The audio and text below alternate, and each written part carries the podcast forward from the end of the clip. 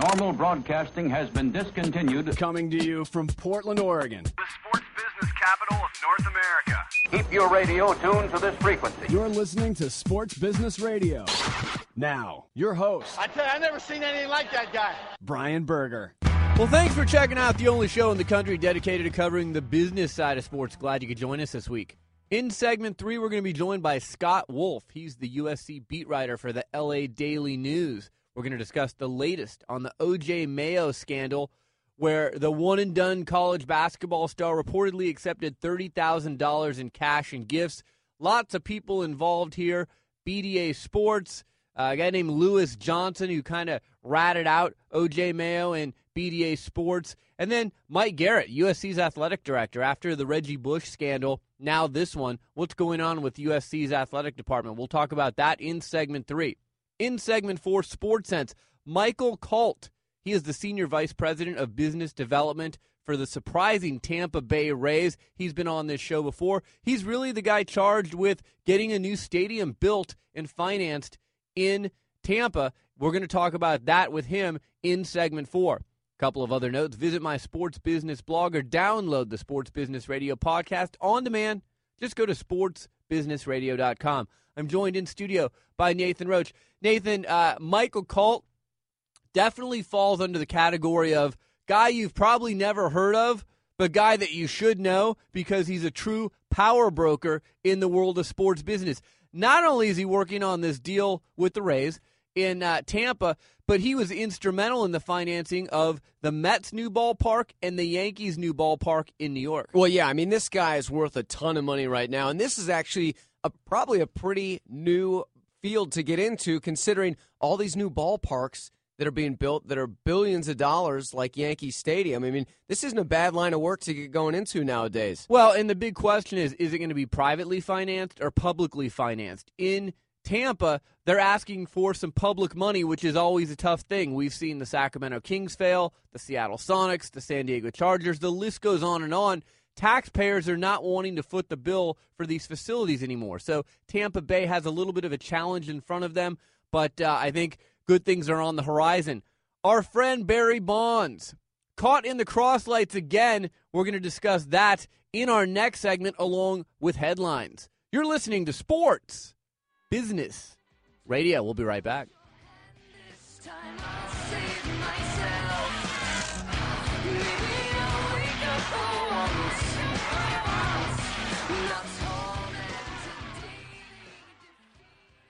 Is Brian Berger from Sports Business Radio. I know many of our listeners dream of a job in the sports industry but don't know where to begin. To me, it's an easy call. Go where sports business education got its start at the Warsaw Sports Marketing Center at the University of Oregon.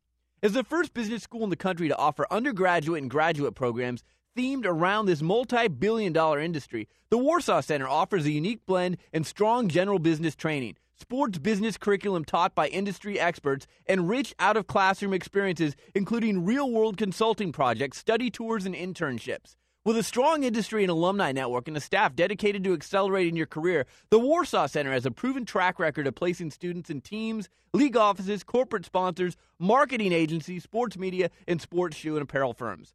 But like any elite team, there's only a few spots on the roster. To learn more, visit sportsbusinessradio.com for a link to the center's website. The Warsaw Sports Marketing Center. Passion, integrity, and leadership in sports business education.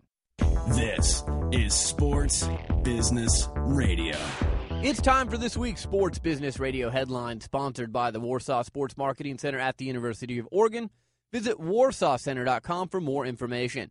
Headline number one After meeting with former Patriots video assistant Matt Walsh for more than three hours this week, NFL Commissioner Roger Goodell said no new information had come to light as a result and indicated that Spygate has run its course. Goodell said that he was told by Walsh that the Patriots did not have a videotape of a walkthrough practice of the St. Louis Rams before the 2002 Super Bowl. The Boston Herald had previously reported that such a tape existed. They apologized this week, and Goodell said Tuesday he was able to verify that there is no such tape. But Nathan, U.S. Senator Arlen Specter, who's been all over this from the beginning, said he wants an independent, impartial investigation into the Patriots' illegal taping practices after meeting Tuesday with Matt Walsh. This, according to the Boston Globe. Specter stopped short of calling for a congressional investigation during his 35 minute press conference, but hinted at the possibility of hearings. You know, I have to say, I'm in the Arlen Specter camp on this. I think there's something fishy going on. And I think it's a little bit odd that Matt Walsh meets with Goodell. Obviously, the NFL has a lot at stake if they got this one wrong. And now Matt Walsh is just going to go away right off into the sunset.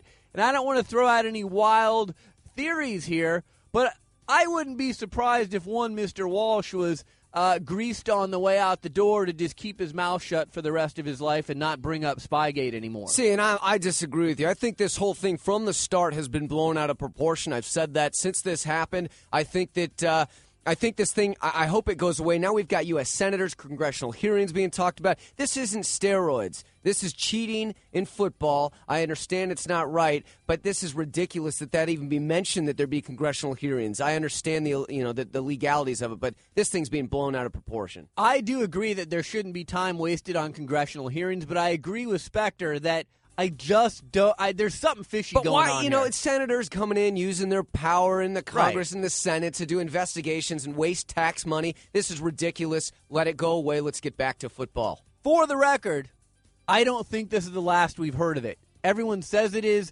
Commissioner Goodell says this is the last we've heard of it. He wants this to be the last we've heard of it. I still think there's something weird going on somewhere. We'll see.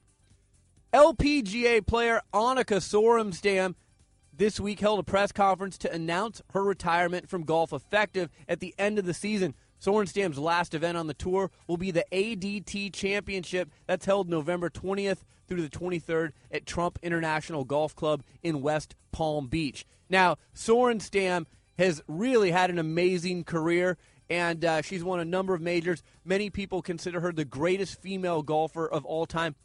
Golf isn't her only interest. She has academies. She has a number of other business interests. She's really the equivalent of Tiger Woods off the golf course. They're both represented by Mark Steinberg from IMG, who's been on this show. I think this is a great move for Sorenstam. She's 37. She's engaged. She wants to have a family. God bless her. Let her move on to her other business interests. She's had a successful career on the course. Nathan, another big pro female athlete, called it quits this week. Yeah, Justine Henin, the no- world number one tennis player on the women's side, decided to call it quits at the age of 25. You know, we see this happen quite a bit in tennis and individual sports like golf, where the pressure you finally just burn out. We saw it happen with Bjorn Borg, who was one of the greatest tennis players of all time. I wasn't a huge Henin fan, but I always like to see young athletes continue to win tournaments and continue to push the envelope. Now, Maria Sharapova will move into the number one spot now that N. Arden is done, and abruptly, nonetheless. Really? She didn't finish the end of the season. Yeah, really abruptly. Uh, she's won three of the four last uh, last four French Open. So I mean, right before the French Open. Yeah, I mean, it- this, it- it's really tried to on top. It's very odd to me. I think there's something fishy there. Speaking of female athletes, check out the cover of Sports Illustrated this week. Danica Patrick is gracing the cover. I'll tell you this we've talked a lot on this show about Danica. She finally broke through and won a race a few weeks ago. If she wins the Indy 500, watch out. Then she is really going to explode. Uh, bigger things in store than even the cover of Sports Illustrated. Curse of the cover, though, we'll see. Yeah, we will see. Our next headline USC and the LA Coliseum Commission this week signed off on their first long term lease, one that will keep USC playing football at the Coliseum for at least the next 25 years. This is according to the LA Times. The 25 year deal can be extended to 47 years, matching the commission's lease with the state, which owns the land on which the Coliseum sits. Now, under the deal, USC gets veto rights over an NFL team returning to the stadium, which means the school can ensure the seating capacity never drops below 90,000. This is key. The deal also includes significant improvements to the Coliseum, including new video displays, concession areas, seating, drainage systems, locker rooms, elevators. If you've ever been to the Coliseum, which I went last last October, it is a dump. It is an absolute outdated dump. So for them to sign a new 25-year lease, you would think again these these renovations absolutely have to be made. Yeah, but here's the flip side of it. Maybe a dump, but it's a legendary football stadium. I'm glad to see that USC is going to be there for another 25 years. You know, we've seen a lot of old classic stadiums being torn down around the country. Yankee Stadium, obviously, being one of the key stadiums. And so I think it's good that they're staying. I've never been there. I take your word that it's a dump, and uh, hopefully these renovations will help. Word to the wise if you're going to USC before these renovations, use the restroom before you go watch the football game, and do not, under any circumstances, eat the concessions. Our next headline the San Francisco Giants confirm rumors that managing general partner Peter Magowan may be looking to end his tenure. This, according to the San Francisco Chronicle. He's 66 years old, and his run as general partner of the Giants may be done. Nathan, I say good riddance. You turned a blind eye to Barry Bonds in the steroid era. You counted all your money. He was the uh, the goose that laid the golden egg for you, and I think he, as much as anyone, is to blame for the steroid era in baseball. Oh, I agree. And I find it very ironic that he's now checking out one year after Bonds broke the record. I agree with you. I think that good riddance to him. Let's get some new blood in there. Well, the San Francisco Giants owner and general partner wasn't the only member of the Giants. This is a former member of the Giants in the news. One Barry Lamar Bonds is caught in the crosslights again. For an in depth analysis of the week's PR nightmare, Sports Business Radio presents Caught in the Crosslights. Crosslights. You know, everyone's been talking about collusion. Teams are colluding and owners are colluding against signing Barry Bonds. But I've been saying, why would any team in their right mind sign Bonds? Because he's a one man circus. He's got a huge ego and he's got lots of legal problems going on. Well, this week, he was charged with 15 felony counts alleging he lied to a grand jury when he denied knowingly using performance enhancing drugs uh, that he and, and, he hampered the federal government's doping investigation. So basically, on Tuesday of this last week, the grand jury handed down a superseding indictment charging Bonds with these counts. And you know, before it was like four and one, now it's 14 and one. So he's in much bigger trouble today than he was a week ago. If there's one athlete that I want to see go to jail more than anybody, it's Barry Bonds. He needs to be responsible for what he did, and he should go to jail. Well, the case against Bonds, though, keep this in mind. It will go to trial. There will be a jury. Greg Anderson yeah. is not talking. Now, in the Roger Clemens uh, case, uh, Brian McNamee spoke, and he sang like a canary. As long as Greg Anderson keeps quiet, Barry Bonds has a chance here to maybe walk away from this thing. If not, Barry Bonds, meet your new prison mate, Michael Vick. No, they won't be in the same prison, but again, we talked about this before. They've got to do a reality prison show. Vick, Clemens, Bonds. I like that one. Coming up next, Scott Wolf from the LA Daily News. We're going to talk about this OJ Mayo scandal. This comes on the heels of the Reggie Bush scandal a few years ago. What in the world is going on at USC? What is Mike Garrett doing as the athletic director at USC? We're going to discuss that with Scott Wolf coming up next. You're listening to Sports Business Radio. I'll be right back.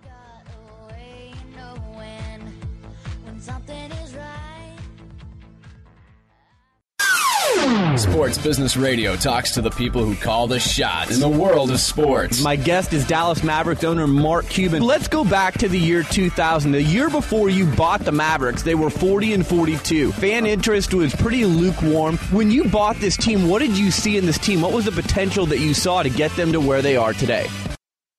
Probably none.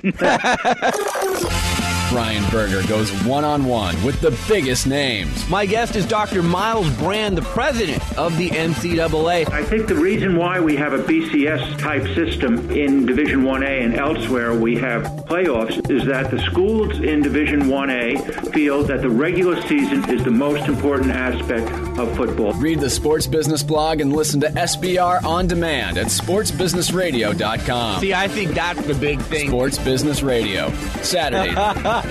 or online at sportsbusinessradio.com. Back to Sports Business Radio with Brian Berger. My guest is Scott Wolf. He covers the USC Trojans for the LA Daily News. He's the author of the very popular Inside USC blog, which can be found online at InsideSoCal.com sportsbusiness.com slash USC. Scott, thanks for taking time to join us on Sports Business Radio. No problem. So, OJ Mayo has really pushed USC's basketball program to the forefront of the sports headlines over the past week. You know, I first saw Mayo as an eighth grader when he attended Nike's All America camp for the top high school players in the land. And even at that point, he had a lot of people who seemingly wanted a piece of him.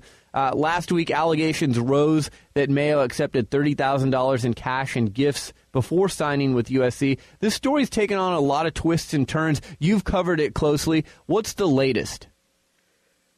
Well, you know, I think right now we're kind of waiting for the NCAA to send somebody out to start investigating. Um, Mayo's denied the charges. Um, he's got a guy who was close to him for the last year and a half named Lewis Johnson who met with ESPN and he has receipts that he showed and you know he also says he wants to write a book now and jeez uh you know the the thing is none of us really know for sure what information he has or how legitimate it is so it's kind of similar to the Reggie Bush case uh, no matter what you hear you kind of have to wait for the NCA to do its work to know what's going to happen. What's the relationship between Lewis Johnson and OJ Mayo? I mean, obviously there must have been some sort of falling out if this guy's on ESPN now and talking about writing a book. Where did that go bad? Well, they were pretty close for a year and a half, and Lewis Johnson hung around him at USC a lot, and you know outside of USC, and he was with him on his official visit to USC when he was being recruited, and according to Lewis Johnson, the relationship fell apart a couple months ago because Rodney Guillory, who's the person accused of giving Mayo all this money, was jealous and felt threatened and started to cut Lewis Johnson out of the picture. Interesting.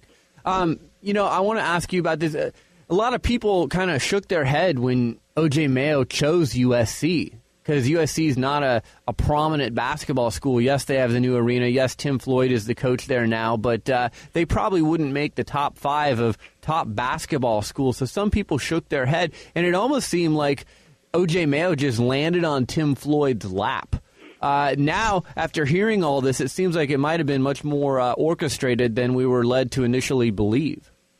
Well, even you know, Tim Floyd said at the time he didn't have to do a whole lot of recruiting of OJ Mayo because OJ Mayo would call him and they would say not to call OJ, he'll call you, and he didn't uh, do a lot. He just kind of sat back and would you know hope that OJ would make his visit and he would call and that he would actually show up like he was supposed to when he said he was going to. But you know, I don't think there was any question. Rodney Guillory being in Southern California was a driving force for him to come to USC. And I don't think he wanted to go to UCLA because I think he wanted to go somewhere where he could be the focus of attention and the main guy and the star. And, you know, I don't think it hurt. USC had just built the Galen Center, its new arena, and was kind of a rising program. So, you know, I think it appealed to him for several reasons. Hmm. Agent Bill Duffy, the head of BDA Sports, his name has been associated with payments made to Mayo. Mayo ironically signed with BDA Sports to represent him as an NBA player. As far as what you're hearing, how dirty are Duffy's hands, or are they not dirty at all? Well, if you listen to Duffy, you know, they're clean, and if you listen to Lewis Johnson, he gave about $200,000 to Rodney Guillory, so that's another one of those he said, he said cases, and you know, those are pretty serious charges, and you know, Duffy could face some uh, legal action if any of this stuff is proven. So, you know, it, it's a blow to his image right now because he represents guys like Carmelo Anthony, and you know, he's a big time agent. So, yeah, I spent a week with him last September in China, actually, uh, with Steve Nash and Yao Ming and Carmelo and um, some other players when they were doing some charity stuff, and you know as far as I can tell, Bill Duffy's always been uh, pretty above board. So this was a little bit surprising to me. You know, he's not guilty yet, but if this guy Lewis Johnson has receipts, like some people are claiming he does, and like he's claimed he has, uh, like you said, I think it's certainly a blow to, to Duffy's image. Yeah, you know, you remember Carmelo Anthony is the one who gave the Laker tickets to OJ Mayo. when Right. He got in trouble for that. So, you know, there's definitely been a connection, it seems, to Bill Duffy, whether it was, you know, to the extent Lewis Johnson says no one knows right now, but it looks very suspicious at the very least. We're joined by Scott Wolf. He covers the USC Trojans for the LA Daily News. You can also read his USC blog uh, online at insidesocal.com slash USC. Scott, what's the response been from the USC athletic department? I mean, you know, it wasn't so long ago they were going through these similar allegations with football player Reggie Bush. Now they have the OJ Mayo allegations scaring them in the face. Uh, what's going on with Mike Garrett? I mean, is he uh, talking during this? Is he asleep at the wheel? Where is he on all this? Uh, he gave a couple brief comments earlier in the week, but really didn't say much about it, and that's pretty much his style. He usually doesn't say a whole lot to the media, and he kind of stays out of it. But, you know, people I've talked to are surprised and shocked, and I've talked to some people in the basketball program who've said they were shocked. So, you know, it's it just depends on uh, who you talk to, but I think it's a lot like the Reggie Bush situation.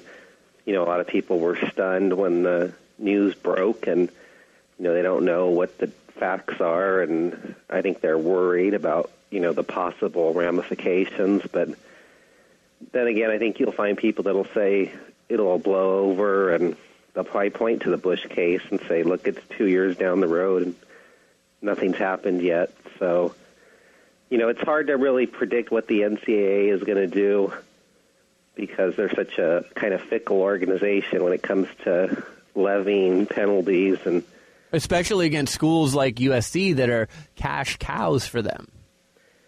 yeah, well, that's true, but you know, at the same time, they have you know um, reduced scholarships in the past for USC, and they did put the football program on probation about 25 years ago. So, you know, it's just hard to really know what's going to happen. I don't think they'll do anything super drastic, but you know, there there is that threat that they're going to do something.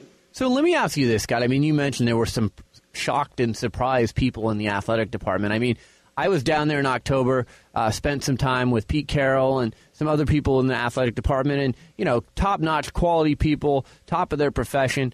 Um, is this about they really are shocked and surprised because they don't know what's going on? Or is it just a matter of, you know what, we have so many guys on these teams, we can't keep track of their activities and who they're talking to and maybe accepting money from and what their activities are on a 24 7 basis? Which one is it, do you think? Well, I don't think there's any question at a place like USC that it, you can't monitor the number of athletes they have 24 hours a day, and you're in the media spotlight. You're in a huge city with a lot of people who want to be part of the program and uh, people who have a lot of money to offer uh, big time athletes. So it's not like being in Kansas or someplace of that nature. So there are a lot more pitfalls out there. At the same time, you know, it would be naive to say that, you know, somebody shouldn't have told Rodney Guillory not to hang around or maybe told Mayo he couldn't have Rodney Guillory hanging around because in the past he had been implicated by the NCAA of providing illegal benefits to athletes. So, you know, it, it's a tough situation, but, you know, I think they could have done a little more in this case at least. So, tough question for you here, but try and look into your crystal ball. I mean, I know we're awaiting the NCAA investigation, which who knows when that thing could start and end. But uh, looking into your crystal ball, how do you see this shaking out at the end of the day for not only for USC, but for Mayo and for Bill Duffy, some of the, the prime characters involved in this? Well, I think Mayo, you know, he doesn't have a whole lot to worry about because he's Right. going pro, and he's probably going to be a top ten pick in the draft, and you know he'll get on with his life. His image will take a little bit of a hit probably, but you know he's probably got the least to worry about. But um, at the same time, I don't think at this point, um, you know, USC would be looking at anything. I know some pe- columnists have written about the death penalty and stuff like that. I think that's a little severe right now, and you know, I could see them if this stuff's proven, you know, the NCAA might, you know, forfeit their games from last season or do something of that nature. And but right now, I would say, you know, it's it's so early, we don't know. But I, I wouldn't think it would be a severe penalty at this point. Has Mike Garrett got a good hold on what's going on with his teams, or uh, do you think maybe uh, his position needs to be reevaluated? I mean, look, this is two high profile major scandals at a major university in the last few years, and to the outsider, it looks like maybe he's lost control. Does his position need to be reevaluated? I definitely think he needs to be scrutinized more because of this, but at the same time, I don't think it's going to happen. I think he's pretty secure right now based on the success of the football program and to a lesser extent the basketball program and he's also got a close relationship with the school president Steven Sample so although I think you know he does deserve to be scrutinized more and there should be more of a spotlight and he needs to be more accountable for all this I don't think at this point the university's shown any signs that they're going to do anything to him. Hmm. Well, Scott, we really appreciate you making the time to join us here on Sports Business Radio. Scott Wolf, he covers the USC Trojans for the LA Daily News. Check him out online, his popular blog, InsideSoCal.com slash USC. Scott, thanks for joining us. Thanks a lot. You're listening to Sports Business Radio. We'll be right back.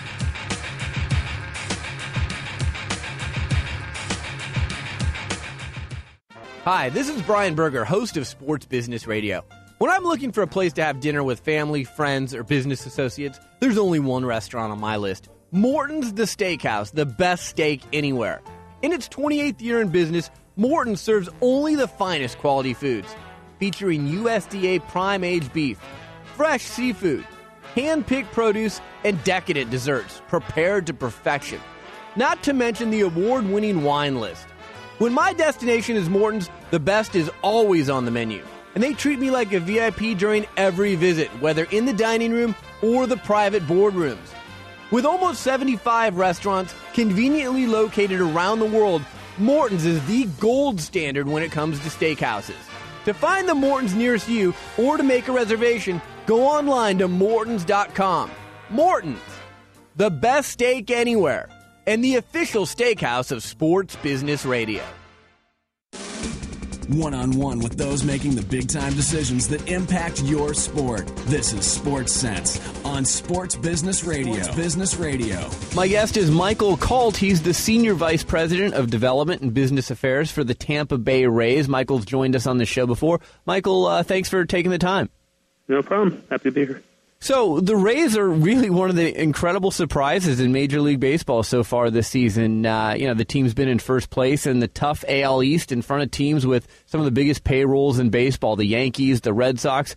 What's been the recipe for success for the team so far? I know you're more focused on off the field, not on the field, but as someone who's part of the organization, uh, what's working for you so far? Well, I think you know it's it's it's really been the you know the the, the payoff of the philosophy that, that Andrew and Stu and our baseball ops people have been preaching for the last couple of years, which is patience and developing from within, and you know making targeted investments in the right place. And uh, you know, so far so good. We're you know we're we're very happy with the results, but it's a long season, so we're not going to get uh, too cocky yet. How's this success uh, translated at the box office with ticket sales? I've been to games there before at the Trop, and it's no secret that you know the attendance has been down in, in recent years. But it seems like since new ownership took over, uh, you've been trending in this direction. Now that the team's literally sitting atop the standings in the AL East, uh, has that translated at the box office? You know, it hasn't really yet, but you know, it's it. You know, you can't expect that to happen overnight. You know, it's like I said, we're only a quarter away into the season, so you know, we're expecting that if we keep this up, we'll, we'll see some real uh, demonstrable increases at the box office. But so far, it's you know really hasn't had much of an impact. Michael, we have an audience around the country. For people not familiar with Tampa Bay and the demographics of that city, who's your target audience? Who's your sports fan? Who's the average person that's coming to your games? Well, uh, you know, it, it basically fits into two categories. Part of it is uh, you know, families with young kids, and then you know we get a decent chunk of uh, you know folks who are you know retirees, older folks, those sorts. But you know, really, our target audience is everyone, and, and the issue is less of a demographic one than a regional one. It's trying to reach out uh, and build on a very strong base, fan base here in St. Pete and South Pinellas County, and really translate that, you know, first across the bay, but you know, eventually into the whole region, over to Orlando and and down to uh, down to uh, down to Fort Myers. Are you doing marketing, uh, you know, to those areas outside of your own uh, immediate region? Well, I mean, we've the two biggest things we're doing is to the east. We've played games at Disney uh, the last couple of years, trying to build a fan base in Orlando and really build that as a TV market. We don't think folks are going to regularly you know, make the trip over here, uh, particularly midweek. But you know, it's obviously a very, very big TV market, and we'd love to cultivate it. Um, and then down south, it was really one of the big uh, influences in our decision to go and move spring training down to Port Charlotte next year, which is about an hour and 15 minutes south of here. You know, one of the big stories, I think the story of the young baseball season, the two Florida teams, the Rays and the Marlins, two teams with uh, not substantial payrolls. The Marlins have the lowest payroll in baseball. I talk about all the time on the show how Alex Rodriguez makes more by himself this season than the entire payroll of the Marlins. Maybe you can talk a little bit about, you know, look, the Marlins, the Oakland A's, the Minnesota Twins, you guys, some really uh, low payroll teams are very, very competitive this year. Uh, you know, at the end of the day, you know, baseball's a funny sport, and sometimes you, you put a lot of money in, and you don't get the results, and sometimes you make the right targeted investments, and you do. And um, you know, I can't speak for the other folks, but I mean, it's definitely a model that uh, you know more of necessity than by choice. But you try to you try to get the most out of what you have and your resources. That's certainly the model we're trying to follow, and uh, it's obviously paid off so far for us. And you know, we're for, for the for the lower market teams to be uh, sticking it a little bit to the big guys early in the season is certainly something that we're happy to see. We're joined by Michael Kalt. He's the senior vice president of development and business affairs for the Tampa Bay Rays. Uh, Michael, explain your job. I know one of your main jobs is working on a new ballpark for the Rays, but for our listeners out there, can you explain exactly what you're doing on a day to day basis? Well, day to day basis lately, it's basically been working on a new ballpark. Uh, generally, it's business development in general. So it's uh, been heavily involved with building a new spring training facility down in Port Charlotte. Uh, looking at our TV deal, looking at you know trying to expand the market through strategic investments and strategic partnerships like we did with Disney. But um, the ballpark has been a very big chunk of what I've been doing the last six months. Now you aren't going to toot your own horn, so let me toot it for you. Uh, Michael was really the guy driving the new stadium deals in New York with the Mets and the Yankees. So you've been down this road before. How does this project compare to those? Well, first of all, I'd say a lot of people uh, could take credit for that. I was on the city end, but there are a lot of people who put the Mets and the Yankees, on the other side that, who worked very hard getting those deals done, and you know, are have some two brand new stadiums that are going to hopefully open next year and be tremendous successes up there. So I don't want to take too much credit for that, but uh, you know, every place is different. I mean, at the base of these things, they're you know just large scale development projects, and uh, you know, anyone who's in real estate development will tell you you move 15 miles down the road into a different jurisdiction, and you have a whole different set of issues. So um, you know, part of it is the same in the sense of you have to, you know, justify the investment both from the private and the public side. Um, part of it's different. Obviously, New York uh, is a much different political climate than St. Pete, um, for better and for worse. I mean, uh, it's a little bit bigger, it's a little bit more complex, but at the same time, uh, everything you do on a ballpark project doesn't quite garner the same amount of attention as it would in a smaller city like it does down here. Um, so probably the biggest difference is down here. We need a public referendum for the project to go forward, and that brings its a whole new set of uh, complications and complexities with it. How's that been received? I mean, you know, I'm in the Pacific Northwest, and I've watched closely the Seattle Sonics situation. Different sport, but another instance where people are asking for taxpayer money. Hasn't gone over well. In California, the Kings, the Chargers, they've asked for taxpayer money. Hasn't gone over well. How's it going over there in uh, Florida?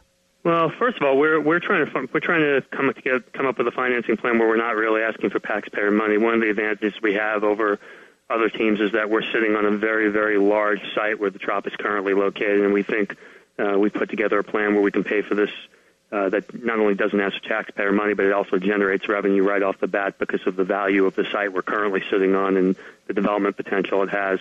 Um, you know, I think it's you know you have a similar hurdle to jump over in all these deals, which is you know the the public skepticism about putting any dollars, whether it's uh, you know incremental or or new, into uh, a facility that's benefiting a private enterprise. And I wouldn't say it's just about sports franchises; it's about any sort of business uh, development uh, money that goes comes from the public anywhere. Um, you know, I think we're you know we're we're going through a very long and expensive public process where we're basically presenting the the facts as we know them and ultimately letting the public decide. So you know, it's it certainly is not the easiest process to go through, but we think there's a lot of value to it. And at the end of the day, we think we have a the makings of a project that can really be tremendous for the city and for the county, and you know, of course, for us as a, as as a baseball team. How far along are you in this process? I mean, in a perfect world, when do you get this ballpark built, and when does it open? Perfect world, we'd be on the ballot for a referendum in November, and uh, hopefully in the ground sometime middle of next summer, and opening in 2012. Uh, we're about halfway through sort of a year-long outreach process. We uh, announced the project last November. Um, we're today actually uh, going to present to the St. Pete City Council a financing plan for the project that we think works and that we can use as a basis for coming up with a more detailed agreement. Um, if uh, they think it forms a good basis for for an agreement that everyone could can live with and sees value in, then hopefully they vote to put that on the ballot, and ultimately it'll be up to the voters in November to decide whether or not the project goes forward. I've seen some of the renderings for the proposed ballpark. It looks really cool. Would you mind sharing some of maybe the major features of this new park? Well, the the biggest feature and the and the, the real sort of um, design inspiration behind it was really to build a glorified spring training ballpark. Um, you know, one of the issues that we we think has uh, made baseball less successful at the major league level than it otherwise could have been in the state of Florida so far is about how the two venues don't really show off what's great and what historically has been terrific about baseball in the state, which is you know that sense of intimacy and being outdoors and really um, uh, connecting with the players on a one-to-one level that you had in the state historically for 70 or 80 years before Major League Baseball came here on a regular season basis. And so what Stu and, and the rest of us uh, sat down and thought about how to plan this park, particularly since we were building on the Al Lang Field site, which is the historical home of spring training. Um, the first thing we did was to charge HOK with the, with you know the goal of give us a glorified spring training park, give give us something that we can sell to people as spring training doesn't have to end in in March. It can basically you can get that feel of intimacy in the state and really harken all the things that are great about baseball in Florida historically all year round. And so um, it's a 34,000 seat open air ballpark on the waterfront on a site that's very similar to to uh, to Pac Bell or AT&T Park. And um, the difference is it's it's open air, um, has the smallest upper deck in in uh, Major League Baseball, It'll be about 10,000 seats. The difference is is that it has a roof cover that's it's hard to explain in the radio, but it's a uh, an arch that rings the back half of the building and a mast that sits in left center field with cables that suspend between the two. Wow. To pull forward like a giant umbrella, basically to provide rain protection, but also to provide protection from the heat because it'll shade the facility during the day. So, uh, you know, we think it's a really, really cool design. What we were looking for is something that's really that iconic building, kind of the Sydney Opera House of the Tampa Bay area, that can kind of stamp an identity not only on the team but on the region also. And uh, we're pretty excited about the design. It's uh, all all the images. I'm going to put my shameless pitch in for Please. our website, ma- MajorLeagueDowntown.com, and all the images are on there. if Folks are interested in seeing it. You know, 34,000 seats, would that make it the smallest ballpark in Major League Baseball? It would. Um, I believe the the A's plans for Fremont are roughly 32,000 seats. So depending on uh, who opens when, uh, they they can they can outsmall us, I guess. But uh, but uh, it would be among current stadiums the smallest ballpark in baseball. See, now I've been saying this for years, and I want to get your take on this. I've been saying the day is going to come, and I think it's now coming, uh, when we're going to build smaller, more intimate venues, and we're going to charge more money for that intimacy. Uh, do you think that's what you're doing here? That's what they've done at Pac Bell, maybe some other places where you're not building these 65, 70,000 seat stadiums where there's a ton of empty seats? Well, I think it's two things that are really driving it. The first is that um, uh, you know there's a sense that except in a, in a very small number of markets, um, you know the demand just isn't there for 55, 60,000 seats. 81 times a year. And, you know, those capacities in some ways were driven by the fact that in the 60s and 70s you had multi-purpose venues Right. that were also being used for football. Um, you know, there's also a financial uh, reason behind it too, which is, you know, unlike almost everything else in real estate, when you're building a ballpark, those last 10,000 seats are the most expensive to build, and you're getting the less, the least amount of value from them. You know, they're high up in the air, they require steel, they're all the way down the lines in the upper deck, um, and really the difference between a 34,000 seat ballpark and a 40,000 seat ballpark or 42 is those last three or four sections in the outfield down the lines in the upper deck. And those are really expensive, and you're selling them the le- to build, and you're selling it the least amount of time. And when you do, you're selling it for the lowest ticket price. And you know, if you want to provide people with a low price point, there are easier ways to do it that are less expensive. You know, a, you know, the, the Padres do a five or a seven dollar berm seat, things like that, which you know is a lot less expensive, gives people a better environment doesn't create this big hulking building that's you know ultimately more costly to build. So um, I, I totally agree. I think that is the model that's being followed. It certainly I would give the Pirates kind of the credit for really taking it to the next level when they built PNC, and obviously the A's feel pretty strongly about it as well with their design for Fremont. We've got just a few minutes left with Michael Kalt. He's the Senior Vice President of Development and Business Affairs for the Tampa Bay Rays here on Sports Business Radio. Uh, Michael, I saw that you just signed uh, Scott Kazmir, your star pitcher, to a new contract this week. I also saw you traded Delmon Young away last season. It looks like new ownership, since they've come in, has really put a priority on character. Uh, maybe you can talk about that a little bit. Well, I mean, I, you know, I don't, I don't want to cast aspersions on Delmon. He's a great player, and he's going to have a great career in Minnesota. And frankly, you know, we wish him all the best. Uh, you know, for us, it was about you know making the moves that we think you know give us depth in areas we needed it, and and uh, traded from from you know places that we already had depth. And I think that was really the the the impetus behind the behind the Delmon deal. And obviously, Andrew could elaborate on a little bit more. But uh, you know, we think we've gotten good payoff, particularly in terms of what what uh, Jason Bartlett's presence on the team has done to our infield defense.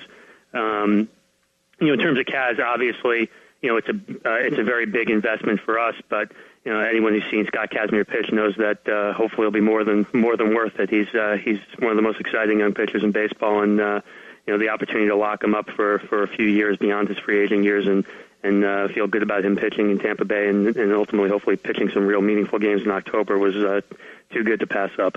Well, and two players on your team that I think have made a huge impact already. One, James Shields. I mean, you know, you mentioned James Shields, and most people are like, "Who?" This guy's pitched really, really outstanding for you so far this year, and also last year. And then Troy Percival comes in. I mean, you get him off the scrap heap. He was retired. Look at the impact he's had not only on the field but uh, in the clubhouse as well. I think he fits your team very well.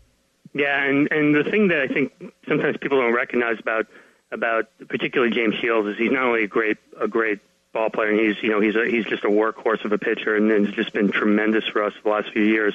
Um, he's just you know a tremendous guy in the community, always willing to go out, do community events, those sorts of things, and you know that matters when you're trying to to rebuild the image of a team and uh, you know make the community feel like.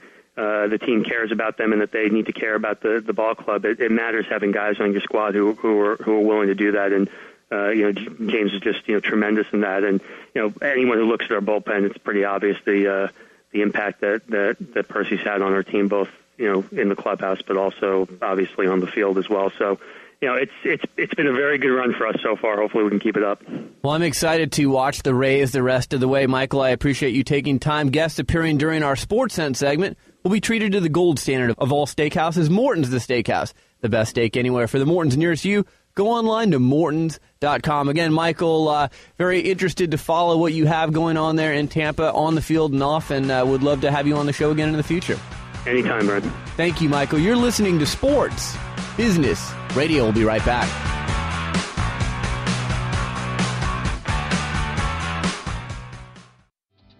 Brian Berger, host of Sports Business Radio. We live in an age where everything is on the record. What we say anywhere, whether it's in an elevator, in an email, or during a conversation with a reporter, is now being broadcast instantaneously on YouTube, in a blog, or through the mass media. It's easier than ever to spot someone who has been traditionally media trained and is just giving you that same old boring PR speak. I want to help you navigate the tricky media landscape. When I'm not hosting Sports Business Radio, I team with former Nike PR director Lee Weinstein to form Evergreen Media Training. Evergreen Media Training assists individuals and groups by offering unique preparation and training catered to your specific needs. From explaining today's media environment to providing you with post training monitoring and feedback, we'll guide you every step of the way. With nearly 40 years of combined experience working with some of the biggest names in the sports industry, we'll help you communicate your messages honestly, thoughtfully, and from the heart. For an overview and a list of services, visit evergreenmediatraining.com or email me at brian at sportsbusinessradio.com. The website is sportsbusinessradio.com. Back for our final segment on this edition of Sports Business Radio. Gatorade this week announced it has signed a multi-year endorsement deal with Chargers running back LaDainian Tomlinson. Tomlinson was scheduled to participate in his first Gatorade event this week in San Diego. It was a kickoff for the Gatorade Tiger Moonshot Challenge. Tomlinson was going to take part in the long drive competition. Now, Nathan, Tomlinson's list of endorsers is growing. Nike, Campbell's Chunky Soup, Vizio, a few others. Now Gatorade. uh, you know, here's a guy based in San Diego, big market, but not a mega market. But because he's such an exciting player, and I really think that Spark ad where he was kind of the featured athlete in it, I think it helped him uh, get this deal, quite frankly. Well, and I think he fits the Gatorade brand. I mean, he's a good guy on and off the field. If you look at the athletes that Gatorade has, Tiger Woods, you know, the Mannings, and now Tomlinson, he fits that mold, and that's what they look for. They look for class acts on and off the field, and I think he's a good fit for Gatorade. I got to just say this. It's a weird analogy, but I got to say it. When I watch Chris Paul play basketball, he looks like LaDainian Tomlinson as a basketball player. He's got like a next gear, and he's so shifty back and forth with his lateral movement. I swear to you, if LaDainian Tomlinson was a basketball player, he'd be Chris Paul and vice versa. Really uh, eerie, but I thought I'd throw that out there. New Balance his team was Sesame Street on a co branded collection of children's shoes. It's going to debut in July. Keep your eyes on that. As a father of a three year old, I might have to check out some New Balance Sesame Street shoes. Lots of thank yous on the show this week. Michael Kalt from the Tampa Bay Rays, Scott Wolf from the LA Daily News, our show staff Nathan Roach, Bobby Corser, Josh Blank, Darren Peck, Ron Barr, James Harris, and Doug Zanger. Our sponsors Morton's the Steakhouse the Warsaw Sports Marketing Center at the University of Oregon, ProTrade.com, and Evergreen Media Training. A podcast reminder you can catch our show on demand via podcast every week. Just go to sportsbusinessradio.com and click on the podcast page. I'm Brian Berger. Have a fantastic week. We'll see you next weekend right here on Sports Business Radio.